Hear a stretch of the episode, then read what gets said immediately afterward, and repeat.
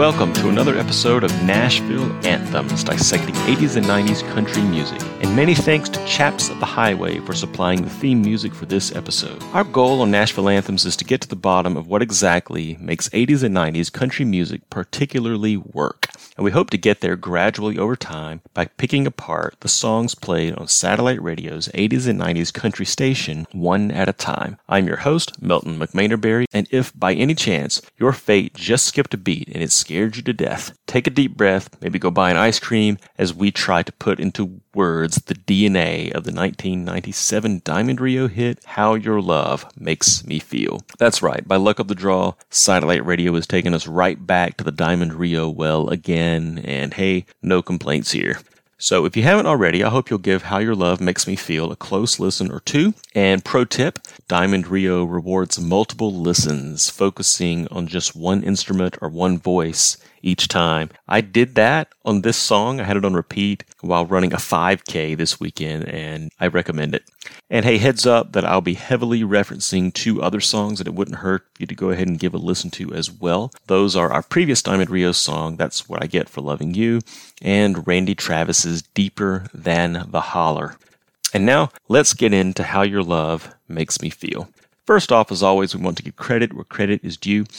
And you can look all this up on Wikipedia yourself, of course, but I'll save you the trouble. How Your Love Makes Me Feel, not That's How Your Love Makes Me Feel, and like I keep wanting to call it, was released by my favorite country band, Diamond Rio, on May 26th, 1997. That's exactly 25 years and four days before this episode is publishing. It was one of two new singles that were tacked onto their greatest hits album that year. I used to hate when bands would do that. It would force you to go out and buy a greatest hits album full of songs that you already had just to get the new ones. It was back at the CD days. The other tacked on single on the greatest hits album was another good one, Imagine That. How Your Love Makes Me Feel went to number one and stayed there for three weeks. So this was a big hit, and one of the biggest hits we've covered so far. Songwriters on this one were Nashville veterans Max T. Barnes, who sounds like he should have been on the show Dallas, and Trey Bruce.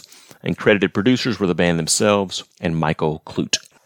Now, we have to acknowledge this out of the gate. And this was just luck of the draw, like I said, because it was only two episodes ago, bookending that mellow Vince Gill interlude. But we want to acknowledge that this song is very similar to That's What I Get for Loving You. It's like, that's what I get for loving you, and that's how your love makes me feel inside. And those songs were only separated by a year, and though they don't share songwriters, they just feel like they were cut from the same cloth, both musically and lyrically, like sister songs, if you will. Musically, that shows up as both are prime examples of the Diamond Rio sound and what I'm calling, not disparagingly, the Diamond Rio formula. Now, we hit this really hard and That's What I Get for Loving You episode, and it was a lot of fun to get into on that one. So rather than get into as much depth on all of that again here, let me encourage you to go back and listen to that episode if you missed it. But to summarize, both songs have that rock solid rhythm section of Brian Prout on drums and Dana Williams on bass guitar. But they have a little more fun on this one, maybe, I think, especially in and around the bridge. Let me take a moment to highlight Dana Williams' bass playing in Diamond Rio and in this song in particular, because we did this a little with Brian Prout's drumming in the last one. Dana Williams is the perfect bass player for Diamond Rio.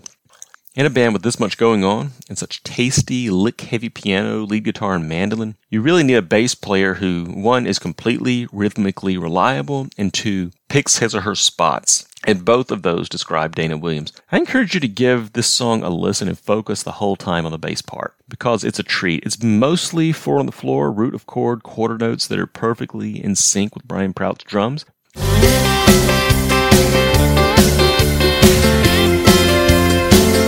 That's that solid, rhythmically reliable quality. That's that first requirement that I just mentioned. And but every once in a while, especially toward the end of this song, starting with the bridge, Williams plays some fun little descending lines and other brief but effective licks that stay out of the way of those other instruments I mentioned that are less there for rhythm and more for color. And that would be that requirement number two, those spots that he picks for a little fun. Give it a listen. It is a bass clinic. The song also exhibits that same brightness that we talked about a lot in the That's What I Get for Loving You episode. This one adds a lot of two chords. The second chord and that four chord repeating pattern in the chorus is the two chord. The song is in the key of C. So that two chord is a D major. The pattern is C, D, I think it's really D7th or like D9th or something. It doesn't, doesn't really matter. The point is the D, F, and G. And that repeats throughout the chorus, except it's just shifted up a whole step after the bridge because the song changes key. That two chord is an extra brightening agent as it has a lift to it that kind of keeps the song pointing upward. As with That's What I Get for Loving You, the piano and mandolin dance around above the sea of other instruments and vocals. The song has that heavy major tonality that we talked about, as opposed to something in a minor key or something more bluesy. Again, similar to That's What I Get for Loving You, the harmony comes in on the chorus. It features Gene Johnson's bright high harmony, like we talked about, and the simultaneous switch of Dan Truman from piano to organ. Anybody else's version of love. It's like just before dark, jump in the car. We talked about how much that harkened back also to their debut single, Meet in the Middle.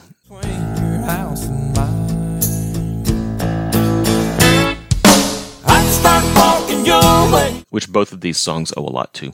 Life's never been better than this. That's what I get Because there is, as I said, a Diamond Rio formula, and if it ain't broke, don't fix it MO that fits their makeup and it just works. That pop twang is all there that we talked about, and that's what I get for loving you. With the bendy, scoopy guitar and vocals, and the bridge that we talked about so much in that episode. This one even does the classic pop move of raising the key a whole step after the bridge, a la Whitney Houston's I Will Always Love You. So, musically, in a nutshell, that's what's going on. And as I said, if you want to spend a little more time with most of that, we do that in the That's What I Get for Loving You episode. But what I really want to get into here is something that started to pop up in various forms in these songs and has begun to take a more definite shape as what I'm calling rural authenticity because that's what I get for loving you had something like that. But this song really doubles down on it. And I'm referring to the specific way that how your love makes me feel expresses virtually that same all's well with this relationship and with the world sentiment. That bright, happy message that marries so well with Diamond Rio's bright musical sound.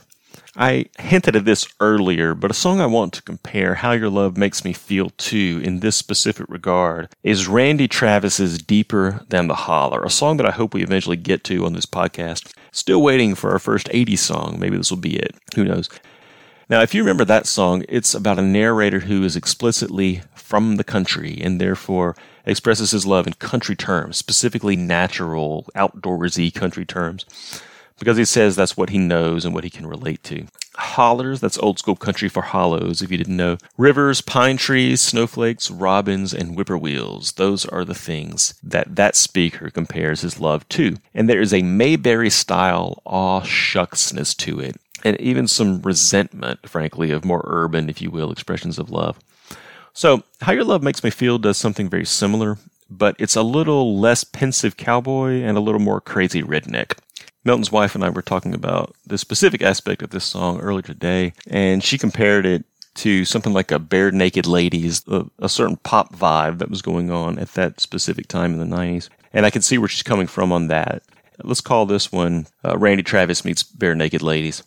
So, first off, this song definitely has a heavy dose of deeper than the hollers, same aw shucks. I lack the education to quote a Shakespearean sonnet, so I'm going to do the best I can with the less sophisticated things I do know vibe. This is explicit right off the bat with the first line I'm no poet, and I know it. The speaker then contrasts what he's going to describe with the $3 words that say someone of a higher socioeconomic class might use, as well as to some of the pretty things his subject has heard elsewhere.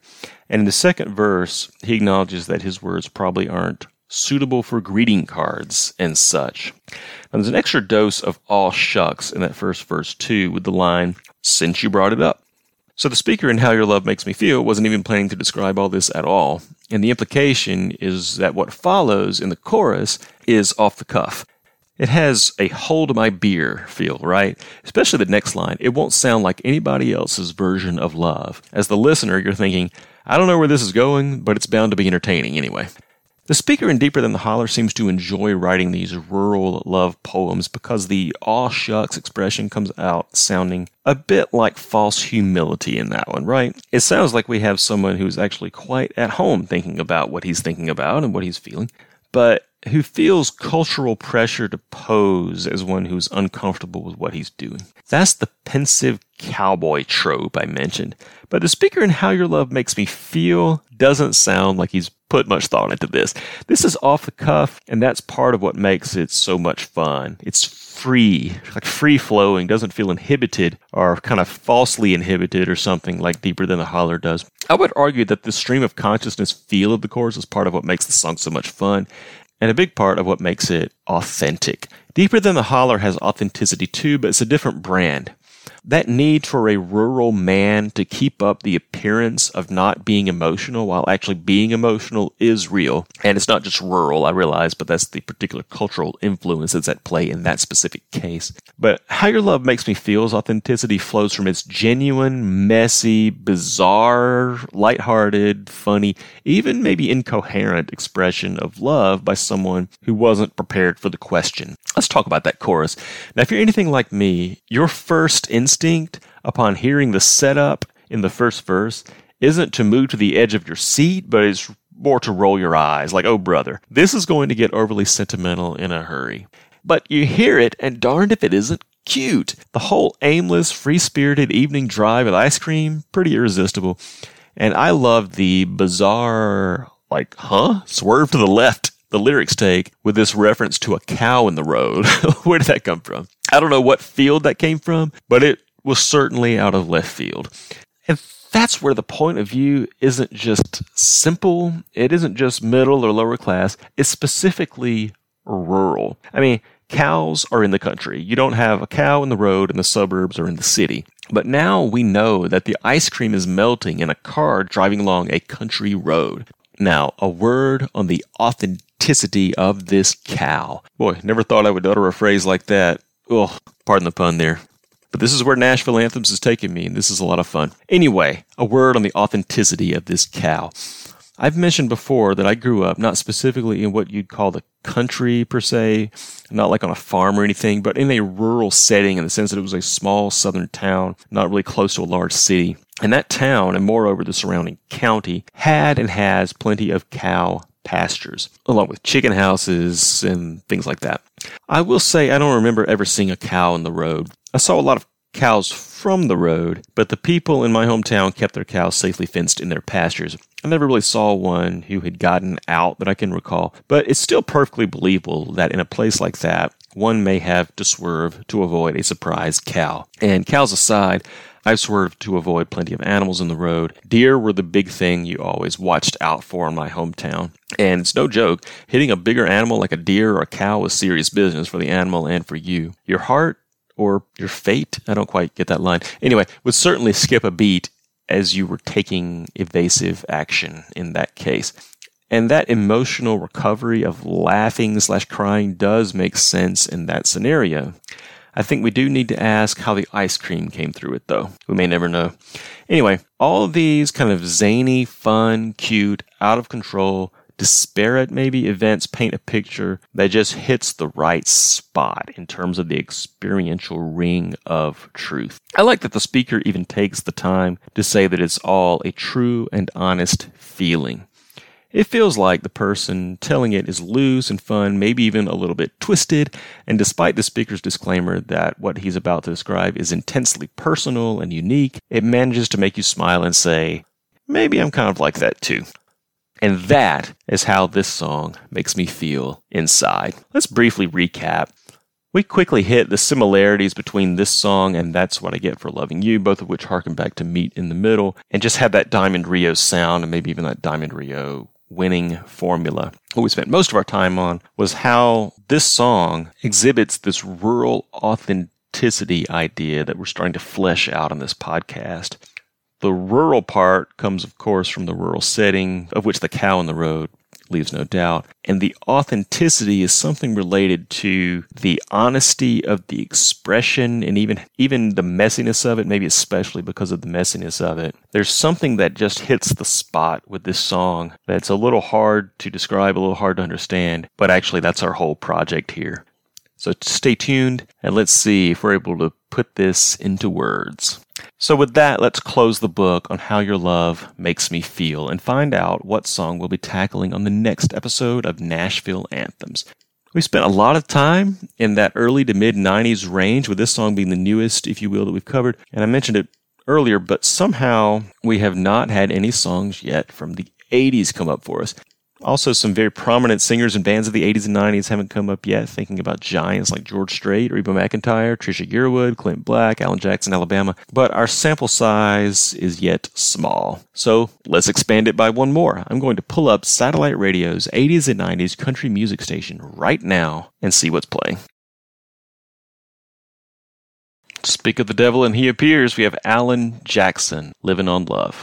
I look forward to picking that one apart with you in two weeks. Until then, you can email me at meltonmcmanerberry at gmail.com. You can also follow Nashville Anthems on both Instagram and Facebook. And don't forget to tell a friend about us. Thanks for listening. Bye now. I gotta go. I gotta jump in the car and buy an ice cream.